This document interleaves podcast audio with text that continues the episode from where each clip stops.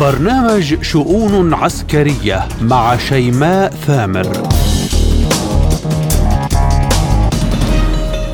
مرحبا بكم.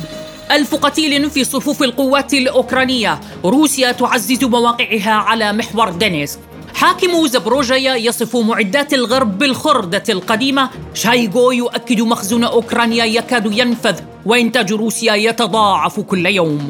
هجوم فاشل متحدث القيادة الأوكرانية يعصبها برأس الصواريخ قائلا لا يمكننا اعتراض صواريخ كروز الروسية. آرميا 2023 منتدى الدفاعات مشاركة دولية عالمية عربية روسيا تستعرض أسلحتها الجديدة وغنائم من أسلحة الغرب لها جناح خاص. الصين كوريا الشمالية إيران ودول أخرى. رسائل روسية واضحة وجهتها معروفة. أرتال عسكرية لمعدات أمريكية تدخل بغداد تتجه غرباً. تحركات أمريكية توسيع لقواعد عسكرية. اجتماع أمني رفيع المستوى بالبيت الأبيض. وفد العراق الأمني ترأسه وزير الدفاع العباسي والجانب الأمريكي على رأسه الويد أوستن. مخرجات الاجتماع جاءت مرضية للبعض بينما لم تأتي كما أرادت رياح سفن الكثيرين. ما مصير وجود القوات الأمريكية بالعراق؟ ما خيارات السوداني؟ هل سينجح الأخير في حل معادلة الفصائل وأمريكا؟ أم أنه أمام امتحان عسير؟ صفقة عسكرية إسرائيلية ألمانية عرابها البيت الأبيض. عنوانها آرو الإسرائيلية. الصفقة شملت تزويد برلين بمنظومة آرو مقابل أكثر من ثلاثة مليارات دولار لتل أبيب. ما حاجة ألمانيا من تلك المنظومة؟ ولماذا لم تمر الصفقة إلا بعد ضوء أخضر أمريكي؟ والسؤال الأهم هل بدأت ألمانيا تئن من الدعم العسكري لكييف؟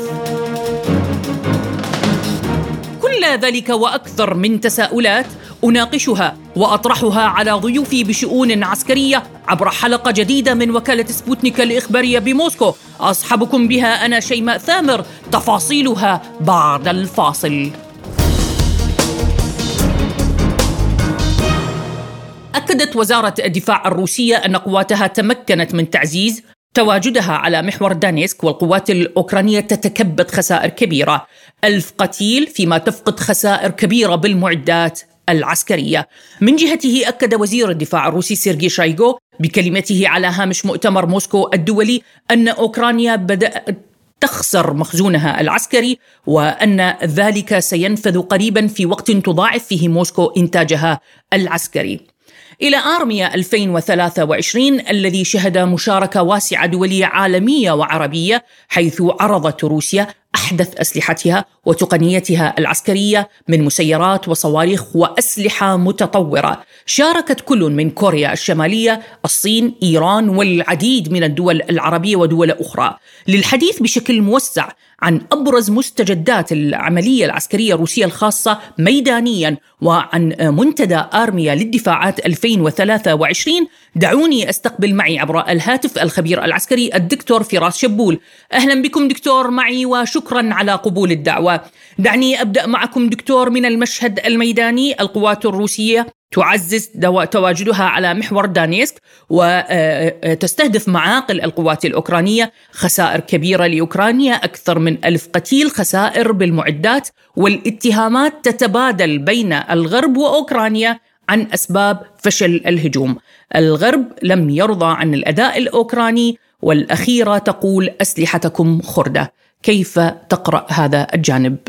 أسعد الله أوقاتكم بكل خير بداية نحن نتحدث عن حرب تستخدم فيها كل الأدوات والوسائل المتاحة آه لمحاولة التأثير في هذه الحرب من بين هذه الوسائل استخدمت وسائل سياسية استخدمت الوسائل الاقتصادية والعمليات الأمنية والتكتيكية و آه، ما له علاقة بمحاولة قلب موازين آه، هذه الكفة بين طرف أو آخر. من ضمن الوسائل المهمة التي يستخدمها الغرب هي الوسائل الإعلامية. فلذلك نجد بأن الولايات المتحدة ومن معها آه، تحاول تصريحات من هنا وهناك وتحاول بس هذه التصريحات عبر وسائلها المسيطرة حتى هذه اللحظة على الإعلام العالمي بشكل واسع. فلذلك نجدها بأنها وضعت روسيا الاتحادية في موضع الخاسر في هذه الحرب ووضعتها في موضع المنكسر وكأن أراضي روسية قد احتلت وأن روسيا تستجدي الجلوس إلى طاولة المفاوضات. هكذا المشهد العام التي تستخدمه الولايات المتحدة والغرب في آه، إيصال صورة مشوهة وغير واقعية وغير حقيقية عن الحرب الدائرة الآن في أوكرانيا. لذلك من هنا نقول بأن الولايات المتحدة الأمريكية في طبعا بالعودة إلى موضوع الأسلحة والتصريحات ما بينها وبين كييف أن الأسلحة بالية وهي عبارة عن خردة. يعني نقول هنا هل الباتريوك هو خردة بالنسبة للولايات المتحدة؟ هل الجافلين هي خردة بالنسبة للولايات المتحدة؟ المسيرات الحديثة التي تستخدم من قبل كييف في آه، مواجهة قوات القوات الروسية هل هي خردة؟ إرسال موافقة بايدن على إرسال قنابل عنقودية والجميع يعلم ما هي هذه القنابل العنقودية. هل هي من الأسلحة البالية في آه، الولايات المتحدة الأمريكية؟ أعتقد بأن هذا الكلام بعيد كل البعد عن الواقع وعن المنطق لأن الولايات المتحدة لا يمكن أن تشوه هذه الأسماء من الأسلحة التي استخدمتها عبر سنوات طويلة في أن تقول بأنها بالية. ولكن في نتائج الحرب ونتائج العملية العسكرية الخاصة التي تقوم بها روسيا الاتحادية في أوكرانيا تحاول الولايات المتحدة باستخدام لسان كييف بأن تصور بأن يعني آه نحن لم نرسل أسلحة حديثة ونحن لم نرسل أسلحة متطورة ولكن ونحن لم نعطي كييف أسلحة آه بالية أو تدخل في عداد الخردة آه وذلك لتصوير بأن الأسلحة الأمريكية هي أكثر فتكا وأكثر فعالية وتقلب موازين القوى في العالم بأسره. لذلك تحاول أن تخفف من وطأة استخدام وتدمير قوات روسيا الاتحادية لهذه الأسلحة الأمريكية التي هي فعلا متطورة واستخدمت في كل الحروب في العالم وأثبتت فعاليتها. ولكن القوات الروسية آه، تعلم علم اليقين بأن لديها من الأسلحة المتطورة آه، ما يكفي لمواجهة آه، أوروبا الغربية بكاملها مع قوات الدعم الخارجي من خارج القارة الأوروبية. لذلك الولايات المتحدة تلعب على الوتر الإعلامي عن طريق تصريحات كييف بأن هذه الأسلحة بالية. لا على لا أعتقد ذلك. نعم قد يكون لا لم ترسل الولايات المتحدة والغرب الأوروبي أسلحة متقدمة جدا لكي لا تكشف خفايا وعيوب وميزات هذه الأسلحة في المعركة مع روسيا الاتحادية. ولكن نعم دكتور آه، منتدى آرميا للدفاعات 2023 الكل تصور آه، بعد العملية العسكرية الروسية الخاصة في أوكرانيا والدعم الغربي الكبير لها. آه، أمريكا وحلفائها راهنوا على أن إطالة أمد الصراع سيكون قادر على استنزاف روسيا عسكريا وها هي روسيا اليوم قادرة على إنتاج السلاح والعديد من الأسلحة المتطورة مسيرات صواريخ أضف إلى وجود جناح خاص عرضته موسكو عرضت فيه غنائم أسلحة الغرب. كيف تقرأ ذلك؟ نظرتكم لمنتدى آرميا 2023 دكتور؟ نعم يعني منتدى آرميا آه، العام 2023 هو آه، ليس المنتدى الأول في آه، روسيا الاتحادية وكان في أعوام سابقة وأقربها كان في العام 2022 أيضا بعد بداية العملية العسكرية الروسية في أوكرانيا. هذا المنتدى يأتي في في ضمن الصراع الدولي بمعنى هو يأخذ جانب اقتصادي ب بأدوات ومعدات ومنتجات عسكرية. هو لرفض الاقتصاد الروسي أو غير الاقتصاد الروسي في أي دولة كانت. وهنا يجب المقارنة بينه وبين المجمع الصناعي العسكري الأمريكي. هذا المجمع الصناعي العسكري الأمريكي الذي يرفض الخزينة الأمريكية والبنك المركزي الأمريكي بمليارات الدولارات وهي تلعب آه، دور أساسي في اقتصاد الولايات المتحدة إضافة إلى تأجيج الصراعات في العالم عن طريق بيع الأسلحة من خلال المجمع الصناعي العسكري الأمريكي. لذلك نجد بأن أرميا آه، هذا المجمع الصناعي العسكري الروسي يأتي ردا على سيطرة الأسلحة الأمريكية في الدرجة الأولى على العالم ويأتي رافد اقتصادي في ظل العقوبات الدولية المفروضة على روسيا في هذه الأوقات بالتحديد. إضافة إلى إثبات تراجع قيمة آه، قدرة وقيمة الأسلحة الأمريكية المتواجدة في العالم مقابل الأسلحة المتطورة الروسية التي ينتجها هذا المعرض التقني العسكري الروسي.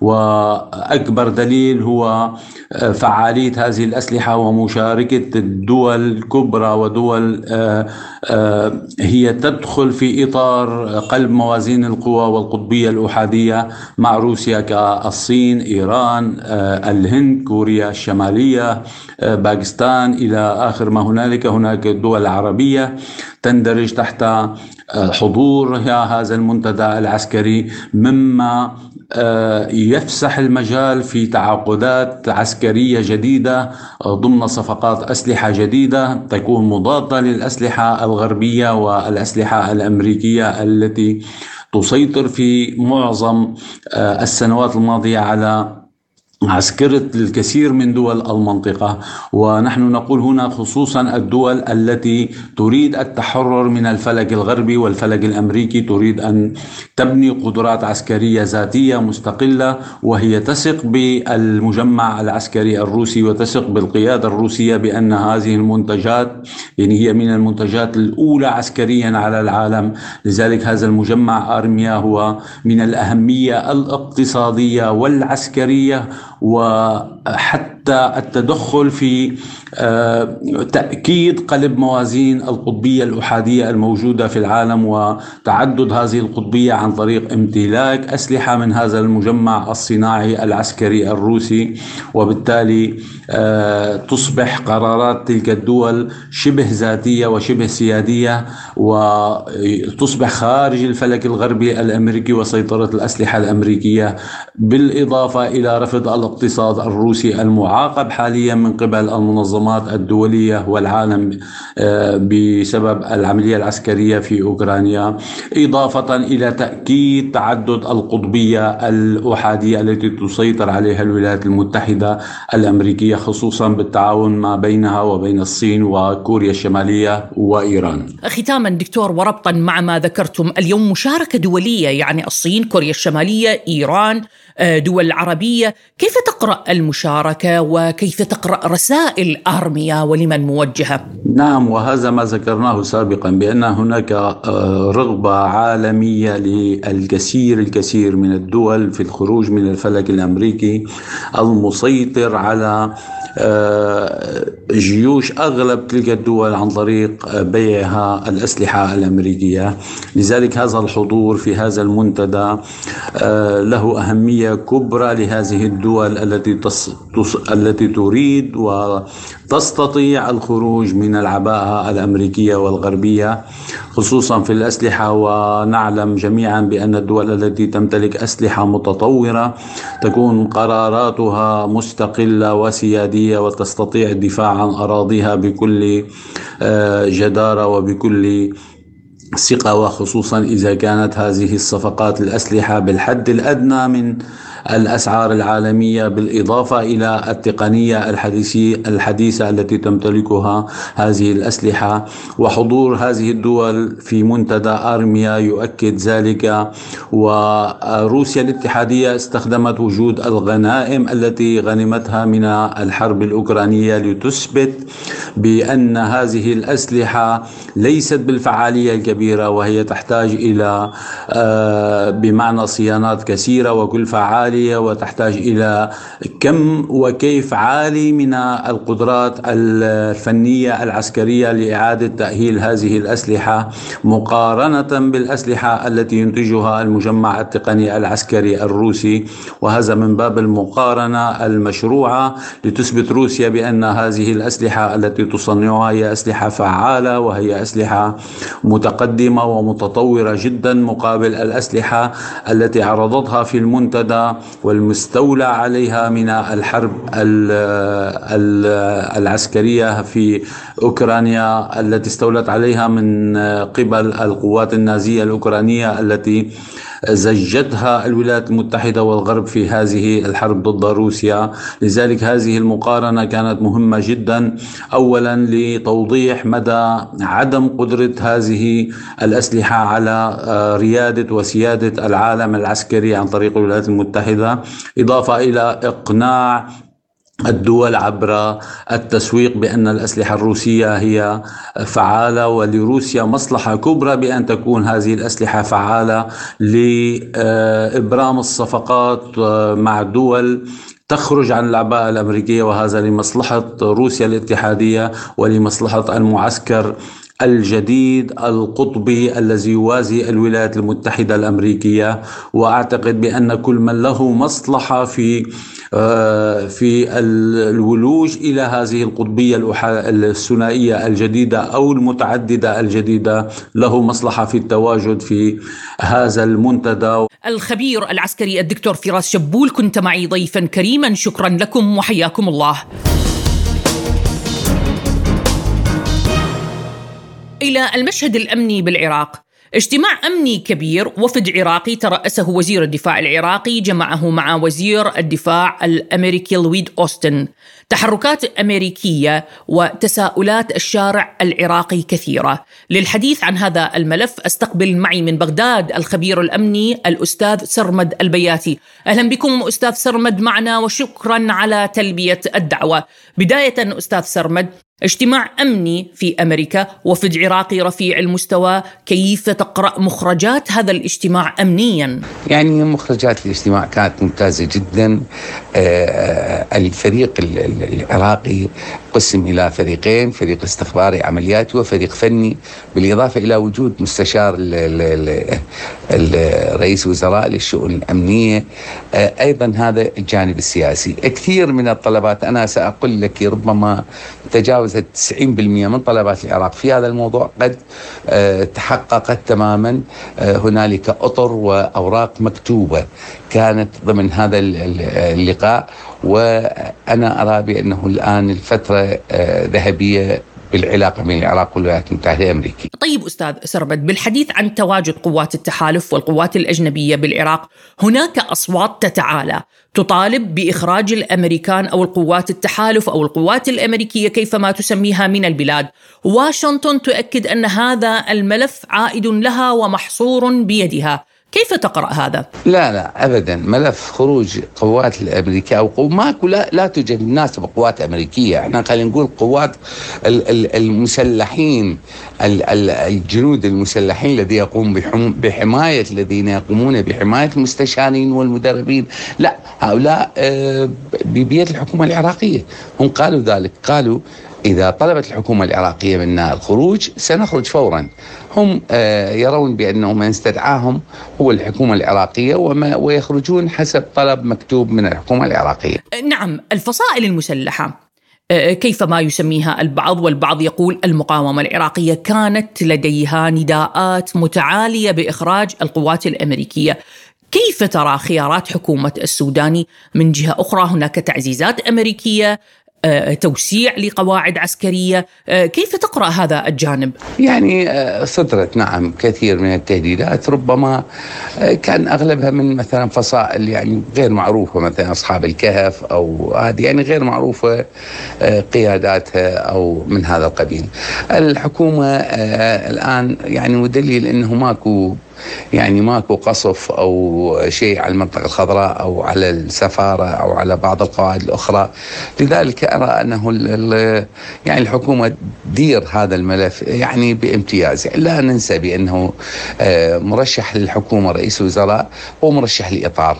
فأتوقع بأنه هنالك سيطرة بنسبة كبيرة على آه، يعني على آه، ما تفكر أن تقوم به هذه الفصائل. بعض وسائل الإعلام العراقية تتحدث عن تعزيزات عسكرية أمريكية على الحدود العراقية السورية لاستهداف قيادات بالمقاومة أو قيادات بالحشد الشعبي، هل تقرأ ذلك مثل ما تتناوله وسائل الإعلام أم أن هناك تبرير منطقي لما يحدث؟ يعني أرتال أمريكية ببغداد مجهولة الوجهه، محملة بمعدات أمريكية، من حق الشارع أستاذ سرمد أن يفهم ماذا يحدث اليوم.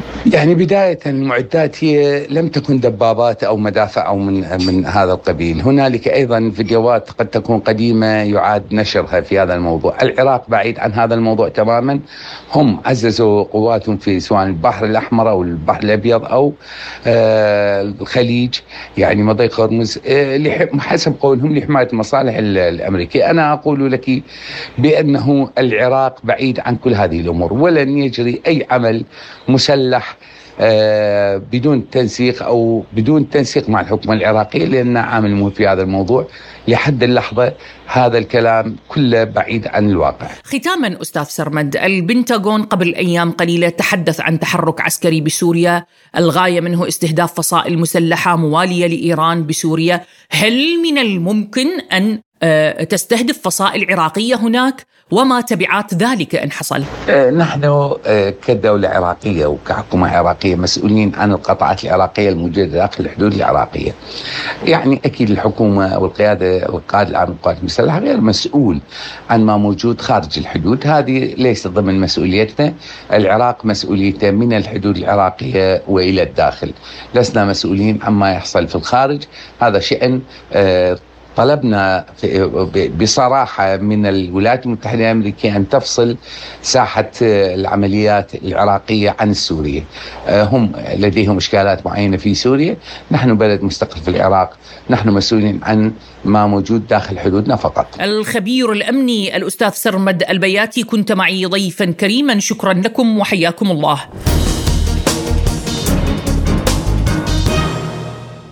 عسكرية إسرائيلية ألمانية عرابها مثل ما ذكرت البيت الأبيض. ألمانيا تريد آرو الإسرائيلية بالمقابل تل أبيب ستحصل على أكثر من 3 مليار دولار. للحديث عن تفاصيل ومعطيات تلك الصفقة. أستقبل معي عبر الهاتف الخبير بالعلاقات الدولية والأمريكية الدكتور أيمن سمير. أحييكم دكتور وشكرا على الانضمام معنا.